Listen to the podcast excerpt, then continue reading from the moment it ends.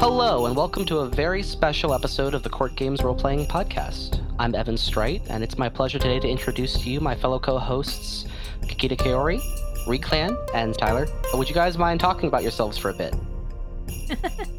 Uh, I am Kikita Kaori. I am normally a host of this podcast. However, today I am here in my role as a member of the Fortune and Strife actual play podcast where I play Doji Gen. Hi, my name is Charlie. I'm on the Discord as Risalian, and I play Soshi Izume on Crimson Gold Agonies. I also have a blog where I yell at people about disability in L5R. And hi, uh, my name is Tyler. I'm on the Discord as Sese no Shiba Rohateki. And I am also on Fortune and Strife playing as Akodo Richi. And I'm Evan, Daidoji Evan, the Magic Flute Man on Discord, and I'm playing Sakai Nodoji Aiko on Crimson Golden Agonies. We at Court Games, we've all fallen in love with this game, obviously, to the point where we're playing it weekly and producing it. And we wanted to give you a brief overview on the setting, how to play 5th edition for Legend of the Five Rings. If you're totally new, this is the place to start. If you've played older editions but want to know about 5th edition, this is also a great resource for you. Each of us will be leading a specific topic or aspect of the game, and the rest of us will be chiming in with comments as a roundtable discussion. Hopefully, this will be the selling point or what really connects you with the setting, as it's you know been something we've all fallen in love with. And if this can help you get involved, then fantastic. We've done our jobs. To start off, we would like to talk about the overall setting for Legend of the Five Rings to give you a picture of what goes on in the Emerald Empire. And for that, our resident lore master, uh, Jeannie, is going to take it away.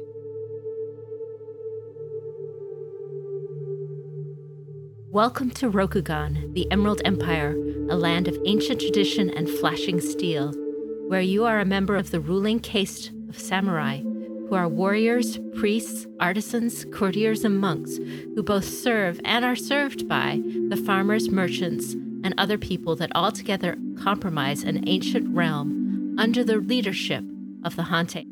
This realm stretches from the Carpenter Wall that keeps out the hordes of undead and monsters to the south, to the impassable mountains of the Dragon to the north, from the broad ocean to the east, to the desert plains of the far west. The Emerald Empire is a land based primarily on a mythological version of Japan rather than a historical one, and it draws in elements from China, Korea, Vietnam, and Southeast Asia to build that society and mythology. Just like European folklore, elves, dwarves, witches, and fae inhabit the worlds found in Dungeons and Dragons. Creatures of legend in Asian folklore inhabit the world of Rokugan. From otherworldly yokai and terrifying oni to the benevolent fortunes and the transient elemental kami that inhabit everything. These kami can be appealed to by certain samurai known as shugenja, half priests, half magicians, with the power to speak to them and beg the kami to use the power of the elements on their behalf. Others, such as monks, do not look outward to the kami, but look inward, trying to understand the mysteries of the human spirit, the cycle of rebirth that leads all people, hopefully, with time, to the realm of the blessed ancestors or even to enlightenment. Their guide on this study in Rokugan can be found in the teachings of a holy man from the ancient history of Rokugan, a man by the name of Shinsei, whose teachings have survived him to become a great holy book called the Tao, the guide on how to live one's best and most virtuous life. At the dawn of the Empire, the world was created by Lady Sun and Lord Moon, and long ago their nine children, the nine great kami, came to the world to rule over it. In a great tournament, they contested to determine who should rule among them. The winner was Hantei, who became the first emperor, and the empire has been held by his family line ever since. That day, seven of his siblings swore loyalty to him to serve him and the new empire they had created but the last kami, Fu Leng, was thought dead and did not participate in that tournament. Twisted by his enmity and greed and the taint of the realm of hell called Jigoku, he swore that he would conquer the fledgling empire unleashing Jigoku across it all. The other seven did agree to obey the Empire, and each drew mortals to join them, to serve and stand with their descendants as samurai for the Empire, as the seven great clans. The Crab clan are stalwart and sturdy defenders of the Great Wall that keeps the forces of Fu Leng at bay. The Crane are the guardians of peace and culture, creating harmony in the Empire. The Dragon keep to the mountains to the north, seeking wisdom and contemplating the future, their own and the Empire's. The Lion follow the path of the warrior, the Empire's swift spear to strike at its enemies. The Phoenix look to understand the mysteries of the Kami and develop an understanding of their power and its right use. The Scorpion are the keeper of secrets, understanding and doing what they must do to thwart the shadows and temptations that lie in the hearts of each person. The Unicorns serve as the Empire's bold scouts, seeking learning and understanding from lands beyond the Empire. In addition, there are numerous minor clans foreigners called Gaijin, and samurai without a clan called Ronin, who also must make their way in this world. Each samurai owes loyalty and allegiance to their family, to their clan, and ultimately to the empire. As samurai, these layers of loyalty and responsibilities you have to fulfill are the social expectations placed upon you. In Rokugan, the expectations of how a member of the samurai caste is supposed to behave is described as the Code of Bushido. A samurai is expected to show compassion, courage, courtesy, loyalty, honor, righteousness, and sincerity. Of course, these high ideals sometimes conflict with your human emotions, your love and loyalty for people other than your lord. A complicated and difficult world and even they conflict with each other. If you manage to fulfill your role and follow these ideals well despite that, you will become known for your honor. If you manage to show your skills and honor to the rest of the Empire, you can become known for your glory. In L5R 5th edition, you will have the chance to explore what it takes to achieve such heights and what it might cost.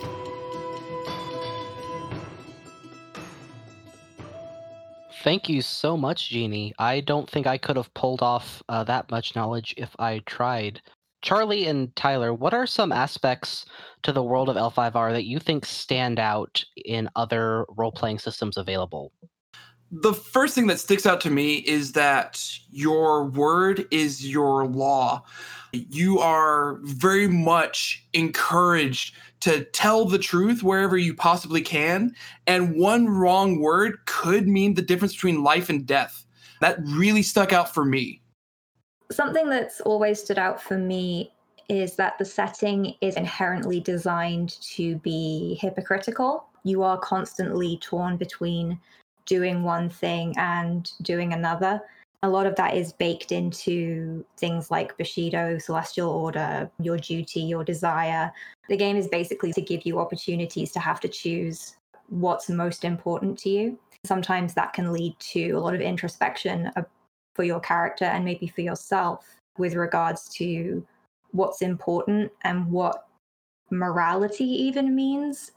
Yeah, building off that, I know that the aspect of L5R's setting that really drew me in was the complexity that surrounds every aspect of most characters' lives. The political tensions, alliances, and betrayals between each of the great clans, the families within the clans and their loyalties, their stories to each other, all have, like you said, incredible points for conflict that really assist and lend themselves to fantastic storytelling on top of the options for heroics, for fighting great evils, for defending the people. L5R's setting, the Emerald Empire, really has a blank canvas to play a character, in this case, often a samurai, as involved or as straightforward as you'd like. I'll, I'll back you up on that one. The big thing that drew me uh, as well with all of this is that L5R is a political game as well as being a martial game. Yeah. And that's something I love about it is because in, in other games like d&d you can totally get a political feel to it but it doesn't quite have that same push that same uh, like gravitas towards it like l5r does because in d&d you could do something but then you might have a spell that will come out and fix everything if something went wrong in l5r again that could be one wrong word and that's it. Your family is done. So you really have to be very careful with what you say. But at the same time, you can still do a completely martial side game. And you want to go fight in the Shadowlands? Totally go do that. Uh, if you want to be a Ronin wandering around the, the countryside, by all means, easily accessible to do. It's very open in that regard. It allows so many stories to be told. Yeah, on the topic of being a Ronin, being a samurai as part of the Great Clans, Charlie, would you mind going over the aspects to being a samurai within the Emerald Empire, what players can expect going into this role, and how that can differ from other role playing games? Yeah, so as Jeannie already uh, went into, if you pick up the core rulebook, a very good chance that you are going to play a samurai. Samurai makes up the bulk of the schools that are available to you. There is a Ronin class, and there are other alternative rules that let you homebrew other schools to play as other types of Ronin or as peasants. But generally, the core rulebook is aimed at you being a samurai. So if you, the player, are a samurai, you're playing someone who's in the upper upper class of society your official job is to serve the empire, the emperor or empress, sign of heaven, whatever you prefer to call them, uh, and also the people. This means that in practice, you or your family probably have some holdings or a town, or maybe just like an estate with a farm attached to it. You've got something, and your job is to make sure that those people are taken care of, fed, healthy, etc. You're also going to be given particular jobs by your lord, such as uh, I have to go and serve on the wall, or I have been sent to retrieve an object and bring it back home. I'm escorting a child who's going to be sent to live with another clan for a few years. Something like that. You do have to follow Bushido, through gameplay, but it is difficult to follow every single tenet and your duty and your own human wants, which is one of the great setups for conflict in the game, I think. And you're going to interact with uh, people who are in other classes um, and positions in the celestial order as well. How you, you know, speak to peasants, merchants, etc., is another big draw of the game because you have to really think about how you're going through this incredibly complex caste system. You can't just go through it thinking violence is the answer. Your job as a samurai is to look after these people. Yeah, with the basis for the Emerald Empire being a very political and connected setting, it's pretty clear from the first couple pages of the core rulebook that playing as a samurai, you're very much connected with the social hierarchies, the customs, and the traditions of Rokugan. And Rokugan is a fairly traditional society. Things have a lots of expectations, different codes, rituals that are expected to go with everybody in society to get along with. Bushido is a big focal point for samurai characters, as that's their moral code. Is it comparable to an alignment system in D&D or like a morality system that several other games have tackled? I, I don't think so because the alignment system in D&D tends to be like how you approach a problem. Are you going to approach it chaotically? Are you going to follow the word of the law? Are you just going to shrug and go with whatever? Whereas I think the whole system of duty versus desire, ninjo versus giri, taking Bushido into account, is what's more important to you. What are you going to risk to achieve whatever that goal ends up being? I think it's two very different approaches. Of course, the good thing about Rokugan, and this has always been the case, is that they promote make Rokugan work for you. So If you don't want to focus on Bushido, you can make it less important. You can focus more on Ninjo and Giri. You can focus more on what a particular lord wants. You could be playing a game with Ronin and peasants who aren't really expected to follow the code quite so much. It it really depends on what you want to get out of the game. So with all of that, because there's just so much you have to look out for and you have to be very cautious. Do you think that would prevent players from being creative or having fun within the setting? No, I've seen a lot of people get really inventive with how they reach their goals. And a lot of the time, the fact that there are all of these things in the way of you just going and doing whatever you want, it ends up creating a lot of really interesting plot points. You could have a character whose desire is that they want to get wealthy. And so someone will throw in an opportunity for them to do that, but perhaps that opportunity might be seen as inherently bad according to the rules of the setting. And then they might come up with a really complicated plot to still get all of that money just in a very secretive way. Tons of things could uh, come out of it. So you've mentioned a couple times Ninjo and Giri. Are those like my overall character goals? Are they like how I win with my character? What function do they play mechanically and narratively? Narratively, they are huge role play aids. They are what you want to do and what your job is. They want you during character creation to make sure that those clash. It's not as fun if your character has been told you have to be a guard at this gate, and all your character wants is to be a guard at a gate. There's not a lot of story there. Mechanically, there's something called the Wheel of Discord, that sets your character's duty against someone else's desire. And it puts you in a position where you have to choose in setting which is more important to you, which I think is incredibly fun because it means every session there's a good chance that your character is going to have to make a decision that really defines who they are. So, one thing that I see a lot of players asking about as they get into L5R 5th edition, especially if they came from other role playing games, is what are all these dice? What am I doing with them and how do I play the game? It's going to be hard to describe how to use dice over an audio format, but we're going to do our best. L5R, as we've already addressed, is a very social, very narrative focused role playing game. The actual dice rolling system is tied into this just as much, if not more, than almost every other aspect of the game. Characters have two important attributes that we're going to consider whenever we're trying to do a check to accomplish something that could be difficult. These two aspects of our characters are called ring values and skill values. There are five rings, as the legend of the five rings implies. There is water, earth, fire, air, and void. Each of these rings are supposed to embody both a physical and a like mental personality aspect to your character. Water is calm and adaptable and charming. Earth is rigid, analytical, enduring.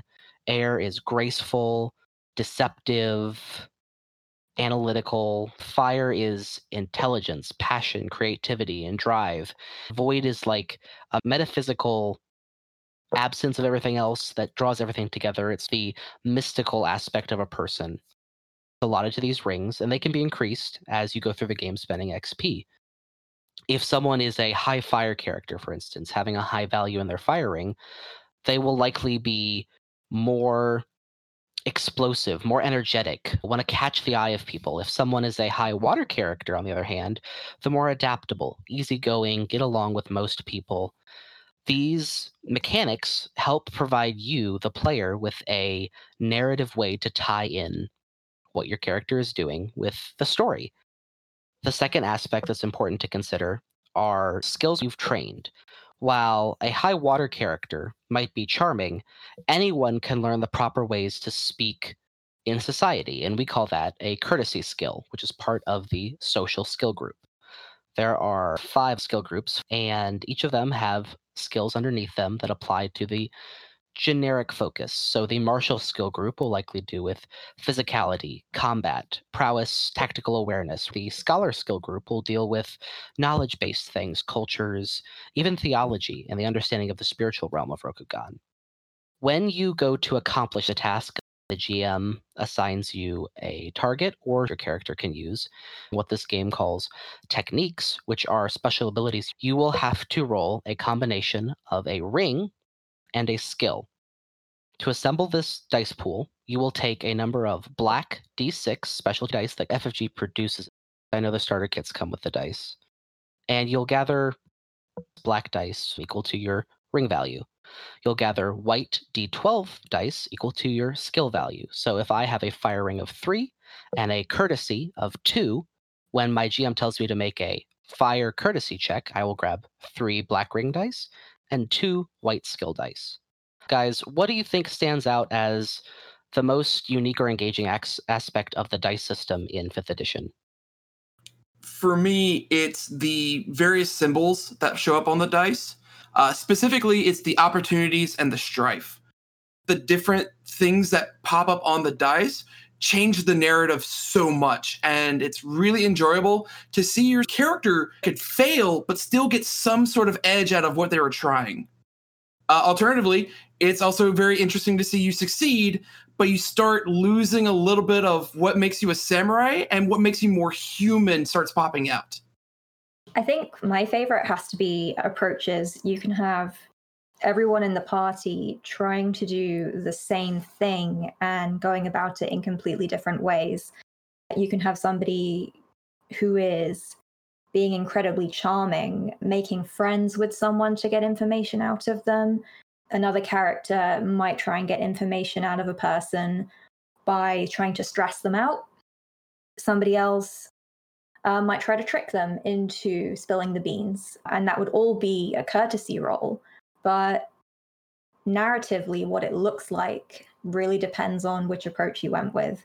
I like that for defining a character's personality. Like Tyler said, one of the biggest things about this dice system are the strife and the opportunity results, which also tend to be the most uh, confusing or difficult topic for new players to get into. Strife which is a little cherry blossom symbol on the dice. When you choose to apply that dice effect to your roll, you take that many points of strife. So if I've applied three dice to my roll and there's two cherry blossoms on my dice, the strife symbol, I will take two strife towards my check. When a character hits their composure, which is an attribute. When you take a number of strife equal to that, you become what's called compromised as your character begins to struggle to keep their emotions in check. They're getting overwhelmed, they want to speak out, and they're having a hard time acting professionally in the situation. A lot of players, especially new ones to 5th edition, view keeping strife as just bad. And we really want to encourage you that the strife mechanic, even though it feels like you're hurting your character, actually engages you with some really interesting roleplay opportunities. It's able to bring you into your character's mindset, the emotions they're going through in the situation. On the flip side of that, opportunity tends to be overwhelming to players when they start because fifth edition and each book they publish uh, finds more ways to spend opportunity. Please don't ignore opportunity for this reason. Opportunity is a unique mechanic where if you keep it on the dice that you apply to your successes, you get to spend them to do things adjacent to what you're trying to accomplish. So if my check is to convince the local gatekeeper to let me through, and I get the successes I need, I pass the check, I could spend some opportunity I roll to potentially notice some information about the gatekeeper. Maybe I notice that they're nervous and I pick up that they're nervous and uncomfortable because their boss has been acting strange lately, and that gives me a new social aspect to talk with them about. Or perhaps I spend the opportunity to convince the gatekeeper that it won't be a big deal. Uh, we'll just get across quickly, and I cover up the fact that he's been napping on duty, and I get some blackmail on him. There are a lot of different uses for opportunity. Uh, like I said, the books keep printing more and more. But as long as you are willing to work with your GM, Opportunity is a mechanic designed to help enhance your role play and come up with creative, injections from the players into the storytelling, which is something L5R does so well, is player and GM cooperation into the storytelling. Wouldn't you say, guys? Definitely. The cooperation between the GM and the players to make a fantastic story is very strong in the theme of L5R. It's phenomenal. Yeah, I've played with some very crunchy players in the past with fourth edition who are way more interested in optimizing to be the most successful at certain things, which is great. But some of them didn't really seem interested in narrative things like why would you take a skill point in a hobby when that skill point could go into something that I want to be good at. So having opportunity and strife, I think, is very good for encouraging players who are more focused on mechanics to become part of the narrative. Yeah, opportunity and the mechanics of L5R in general are great at immersing you in your character. One thing we really wanted to talk about was character creation. Uh, Tyler is fantastic at this, but the the character creation in L5R is one of the most involved I've ever seen. 100%. The way that character creation works in L5R is that you're presented with 20 questions. Questions range from something as easy as, What clan are you from? all the way down to, What do your parents think of your life decisions so far? My personal favorite one is actually the last question you're presented with, which is, How will your samurai die?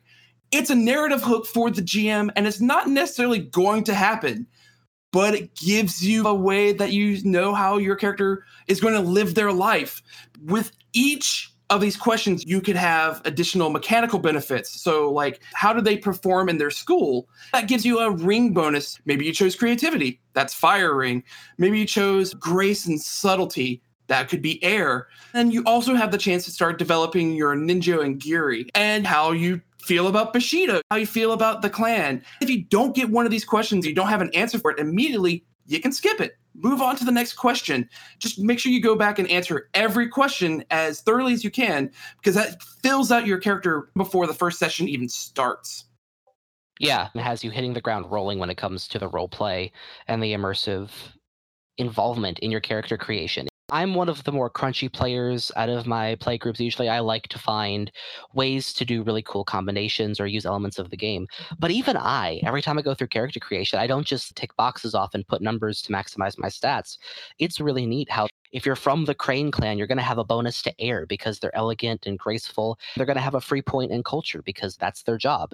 Character creation just ties you in a little bit more to the game even with that, during the character creation, you're given the chance to get advantages or disadvantages.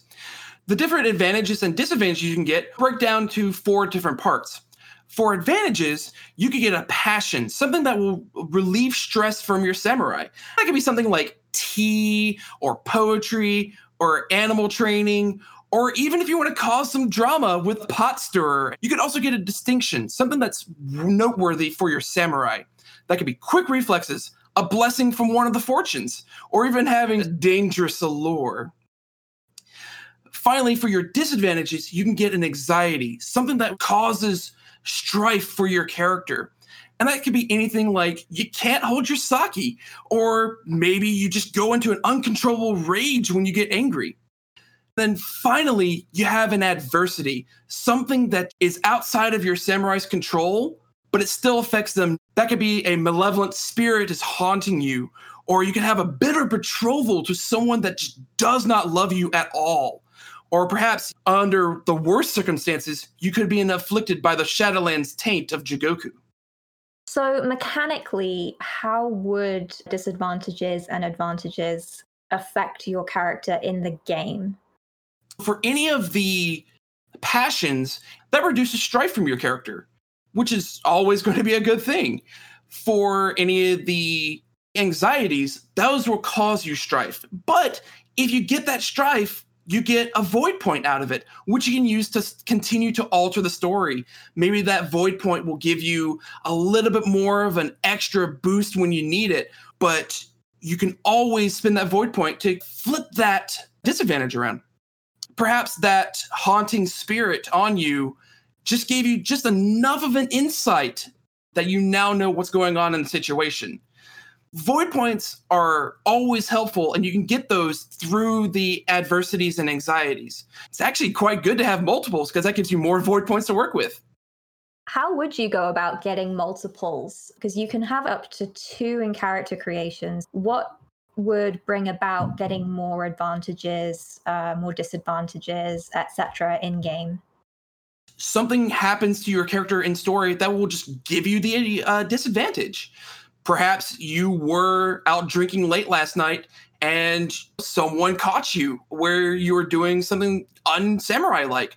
Now they have blackmail on you, and that's now something that can come up constantly for your character that's something you can work with your GM to get something like that. If you don't care for it, you don't have to get it. Uh, additionally, for advantages, uh, you can also spend some experience on those to pick them up, or if they make narratively sense in the game, you can just grab them as well. Again, maybe uh, you're out drinking last night and someone may have gotten that blackmail on you, but you were out drinking because you were helping someone and now they're an ally. So, sure, you may have gotten a downside of someone having a little bit of dirt on you, but now you've got someone that will stand at your side when you need to draw the blade. At every turn, 5th edition for Legend of the Five Rings continuously ties you into an immersive roleplay system that encourages you to invest yourself in your characters and the story. If that's the sort of game you like, which is pretty clear we all do, this is probably a fantastic system for you. I personally love role playing in Legend of the Five Rings because of that, you know, political aspect, that connection between all the characters. I love the intrigues, the scheming. I love the focus on social combat instead of just hack and slash. But I will admit I enjoy a hack and slash in L5R on occasion. The game and the setting are just designed perfectly to bring you into the character's boots or shoes or whatever sorts of things they have on their feet. And I think that's really unique. What do you guys find that draws you personally most to this setting in this game? For myself, I enjoy Legend of the Five Rings most because I enjoy working with a certain amount of creative limitations. I'm very much into the question of what is honor? Why do people do the things that they do?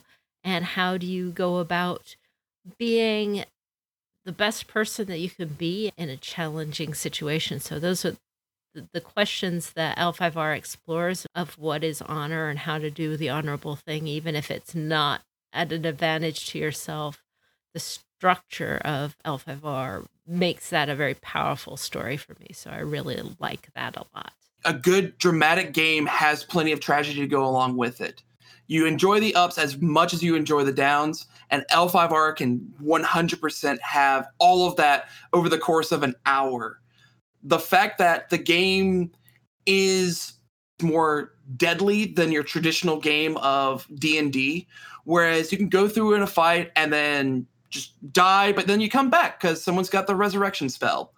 In L5R, that's not a thing. Once you're dead, that's it. You're gone it just raises the stakes for the game 100% and it's so much more fun to actually care about what happens with your characters my reason for starting to play l5r kind of ties into that i was initially uh, drawn to the system by the fact that my medical condition was actually listed as a mechanic whereas in a lot of other games i'd played before it's just something that gets magicked away it made me feel like I could play something closer to myself without having other people at the table tell me I couldn't.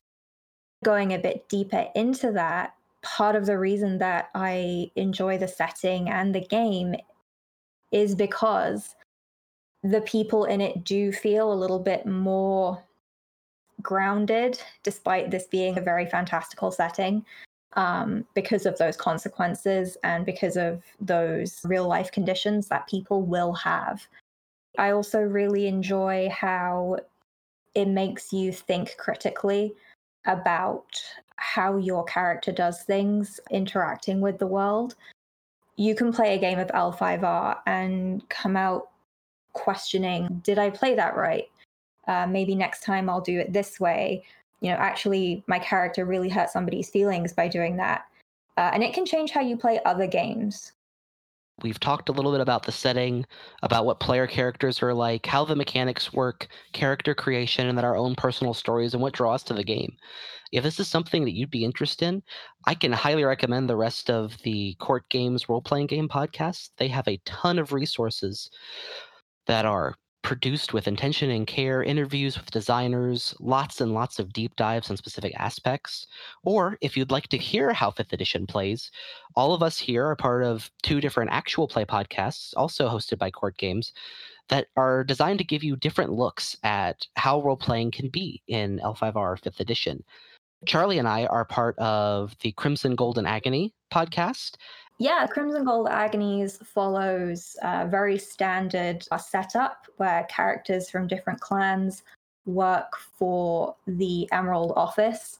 Our characters in particular have been sent to do disaster relief in a city called Hirosaka, which is from uh, the Path of Waves expansion book. It gets very political, there's spiritual elements.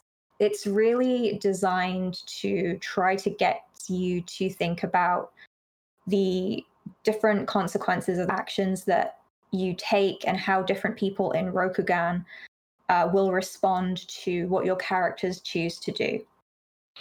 Crimson Gold Agonies won't have a whole lot of mechanical featuring there is a lot more of a focus on the social impacts, what choices your characters make ripple out, the complexities of the Emerald Empire. If you're looking for a good example on how to get into the mechanics, Crimson Gold Agonies will be more of a deep dive on the social setting, where Fortune and Strife do a fantastic job on displaying the mechanics for the game. And both Jeannie and Tyler are fantastic actors and hosts of that show. Would you guys like to talk a little bit about it? Certainly. Fortune and Strife, as was mentioned previously, we're more on the mechanic side of the RPG, uh, whereas all of our characters are drawn into a story involving one of our friends from our childhood and how he recently a newborn, but in the process, his wife died. We all are, are helping him go through the process of protecting this baby from encroaching samurai, otherworldly influences, and supernatural uh, occurrences. Even though our podcast is very focused on the mechanics of the fifth edition role playing game, I think that we definitely exercise our own examples of drama and feels for you to get into the storyline as well. I think that we do a pretty good job on our voice acting and our characters. You are welcome to come check that out, and we are always trying to get better as we go along. Yeah, both podcasts, while slightly different products, both do a fantastic job at providing a great example of that core samurai drama and storytelling that L5R 5th edition offers. Hopefully, this has been something that's helped you get started into the the wonderful world of L5R that we all know and love. Jeannie, would you mind taking it from here? Of course. This podcast, along with our actual play podcasts and the regular RPG podcasts, are funded by the L5R Community Discord Patreon. That supports our editing costs, as well as the Court Games website, where you can see longer term information and all kinds of good tools summaries of our podcast, all that sort of stuff. If you do join our Patreon, we have special bonus content for you, like adventure seeds, which are called challenge focus strikes. Sometimes we do watch parties. You get early access to our actual play podcast and all kinds of good stuff like that. Online, you can find us at our website, which is courtgamespod.com. On Twitter, we can be found at twitter.com slash courtgamespod. And at Patreon, we are at patreon.com slash court games. For me, I am Kakita Kaori, also in Fortune and Strife, Doji Gen, and may the fortunes favor you. I'm Evan Straight, or Doji Aiko in Crimson Gold Agonies. Don't miss any opportunity. I'm Tyler, and on Fortune and Strife, I play Akodo Richi, and strife is not always a bad thing. I'm Charlie, I also play Soshi Yuzume, and I have nothing clever to say.